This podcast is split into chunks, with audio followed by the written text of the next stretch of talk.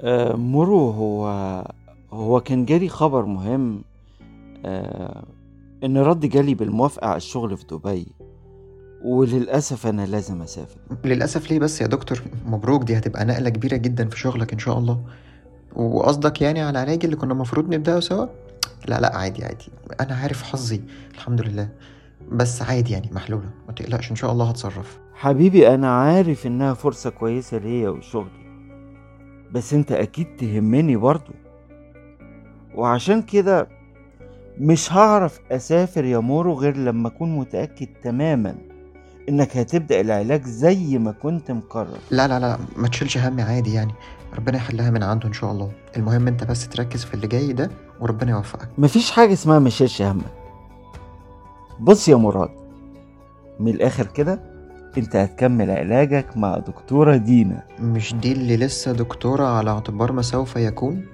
تعالج مين بس يا خالد انت مش عارف صاحبك ولا إيه؟ بص ما تقلقش أنا هظبطها. مراد صدقني أنا مش هقولك تبدأ معاه علاج غير لما أكون متأكد من الكلام اللي أنا بقوله. عيب عليك يا صاحبي. وكمان أنا عارف أنا بقولك إيه دينا شاطرة جدا. طب تعرف إن هي هتاخد العيادة اللي أنا فاتحها دلوقتي؟ بقولك شاطرة جدا وليها مستقبل. plus إن موضوع رسالة الدكتوراه بتاعتها عن ال OCD يعني هي أكتر حد مناسب. وكمان يا سيدي هي اللي طلبت ده وحابة تشتغل معاك جدا. فليه نقول لأ؟ آه ده أنا التجربة بتاعتها بقى. قول كده. مراد عيب عيب ما تقولش كده. أنت دكتور وفاهم. أنا عشان صاحبك وعايز مصلحتك هسيبك تفكر في الموضوع وتديني كلمة في أقرب وقت. يا عم انت قلبت الموضوع كده ليه؟ أنا بهزر معاك والله. وبرغم اللي انت بتقوله ده بس ماشي. أوعدك هفكر. أيوه هو ده كلام مورو الموزون. يلا بقى أسيبك عشان أشغلنا. مورو هستنى منك تليفون. هتقول إنك موافق. يلا سلام يا حبي مش هضيع وقتك. bye bye سلام.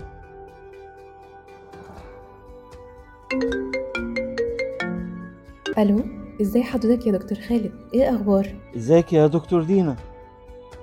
عاملة إيه؟ آه للأسف لسه ما ردش عليا لحد دلوقتي. الصراحه مش مستبشر خير.